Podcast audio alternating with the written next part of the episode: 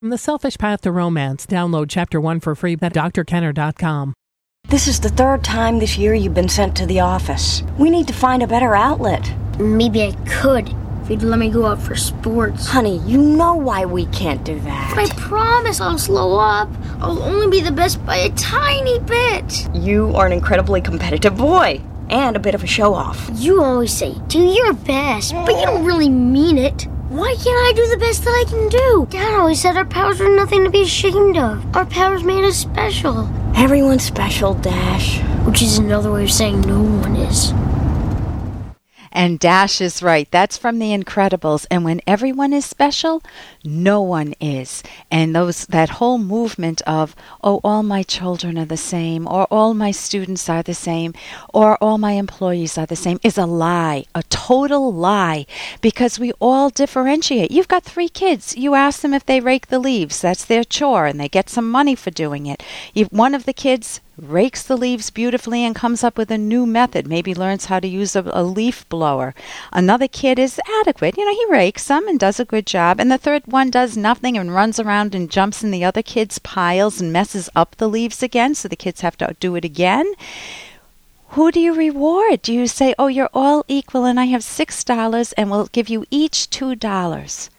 That is a total injustice. Or do you give one child $4 the other child two dollars, the one that did the most four, the other one two, and so he can learn how to do things better, maybe learn from his brother or sister, and the third one gets nothing. Maybe gets penalized, maybe has to forego something of his own. Uh, you need to judge. You need to judge people, and we'll be talking about that coming up in the next segment um, with uh, Dr. Andy Bernstein, so stay tuned for that. Uh, but right now, just a, I have a quick comment. Um, right before the break, we spoke with Mike, whose son had some um, incestuous material on his uh, computer, or what is it, his PlayStation a mobile device. And what do you do about that? He's 16 years old. You need to actually bring your son in and figure out what's going on. Let him talk. He is going to be mortified and embarrassed. Uh, or he may be defiant. How dare you look in my computer? But that's really just covering up the fact that it is very embarrassing material and stuff he should feel embarrassment about. So you bring him in and you ask him, um, tell me what's going on. This is what we found. This is why we found it, and tell me what's going on. Now, he may say, How dare you do it? And you say, No, that's not the topic right now. Give it some thought. You know, tonight I would like to talk about, or right after dinner, we're going to sit down and talk about what's going on, and just be direct with us. You know, don't try to. Mom and I are very concerned about this, and you need to then figure out how the kid. You don't want to ruin his sex life for, for uh, sex drive for life. So you say that it's you know important that you're feeling that you're feeling these feelings. You want it to be age appropriate, and you don't obviously don't want to rush into things, and that's a whole nother show. I'm Dr. Ellen Kenner, and my show is the Rational Basis of Happiness. I'm a clinical psychologist. You can give me your calls with any questions you have uh, concerning yourself, your kids. Uh, my number's toll free, 1 877 Dr. Kenner. I've just never gone in for that psychological mumbo jumbo. Here's a question I received from Brian about having a purpose in life, a central purpose. Hi, Dr. Kenner. I never have enough time for all I want to do.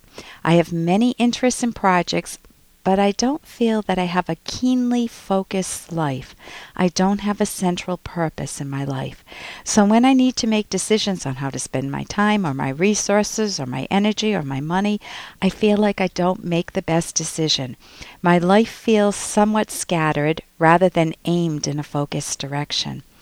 I don't have time for any everything. How do I identify what I love most in life? How do I have a, identify a central purpose in my life? I want to make sure that I don't just choose something just based on gut feelings.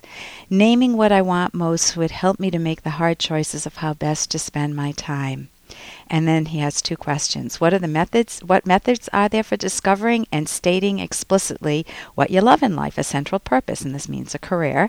Uh, what happens if I shift my purpose as I gain more knowledge or as a major as a major life change occurs? Well, you'd use the same methods or similar methods. So let me go through the methods. When you're trying to find out what do I want to do with my life? How do I want to spend my life?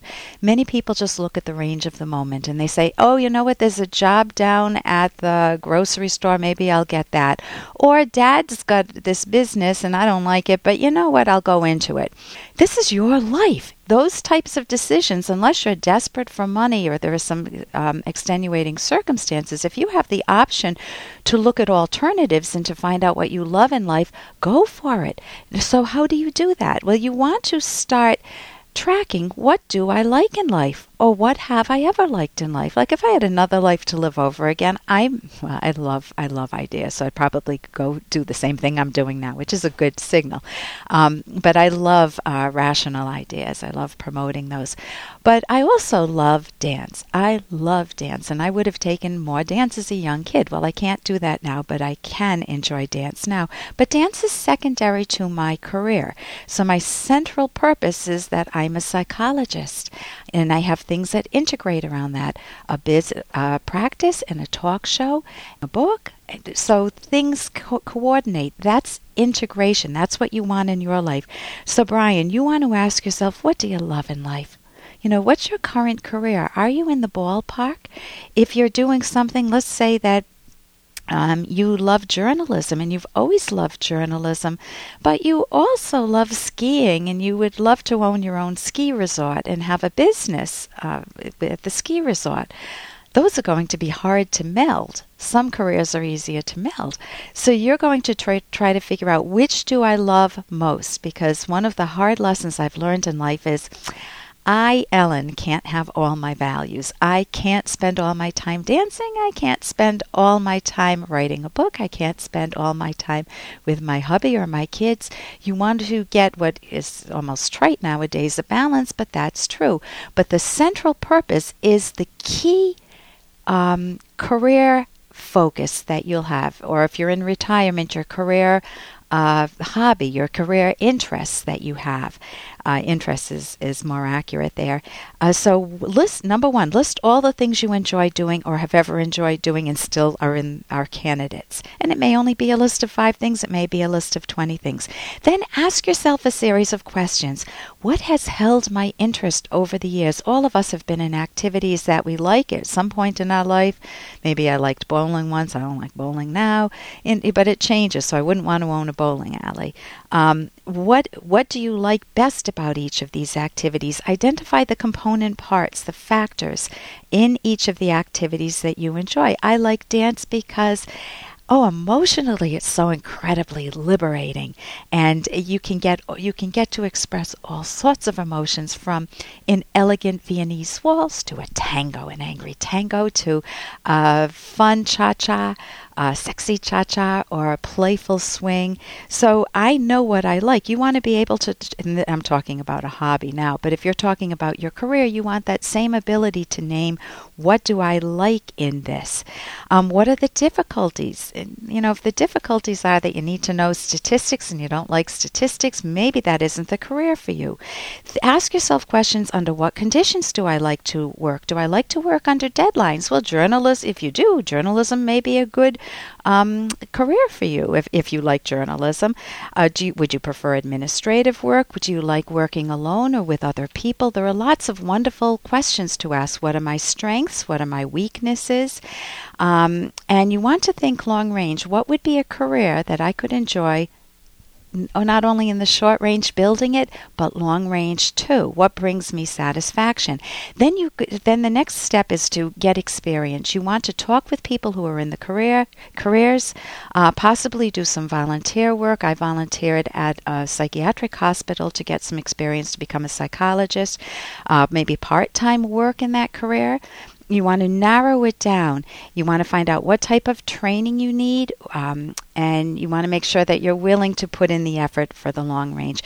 There is a resource, the occupational guides um, in the library. There used to be an occupational outlook handbook that still may exist. Uh, so I wish you a lot of success for that. A central purpose is your career. It is the main purpose. Everything else is secondary. Uh, you don't feel good about yourself if you're married with kids and you have no job or no career. So you do want to. You can. You can. I mean, in a temporary situation, that's fine. But if you're doing that for life, that doesn't work. Okay, coming up next, we have Dr. Andy Bernstein. We were constantly told that we shouldn't pass judgment on people, but we pass judgment on our cars, on our food, on whether we have a safe climbing rope. It is important to pass judgment on people, whether they're rational or not, capable or not, honest or not. And that's what we'll talk about. And we'll talk about the people who don't want us to do this with Dr. Andy Bernstein. I'm Dr. Ellen Kenner on the rational basis of happiness.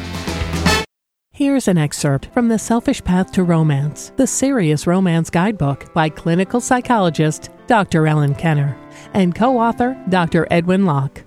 Having sex out of self sacrificial duty when you're tired is guaranteed to take the joy out of sex. At the same time, letting intimacy fade away due to fatigue can undermine a relationship. Partners sometimes allow their work to take over their lives, forgetting that they will have no energy for affection or lovemaking at the end of a long day. Sex is too important a pleasure and too crucial for promoting intimacy to be put on the back burner. If you show indifference to your partner's sexual pleasure, you are showing indifference to your partner.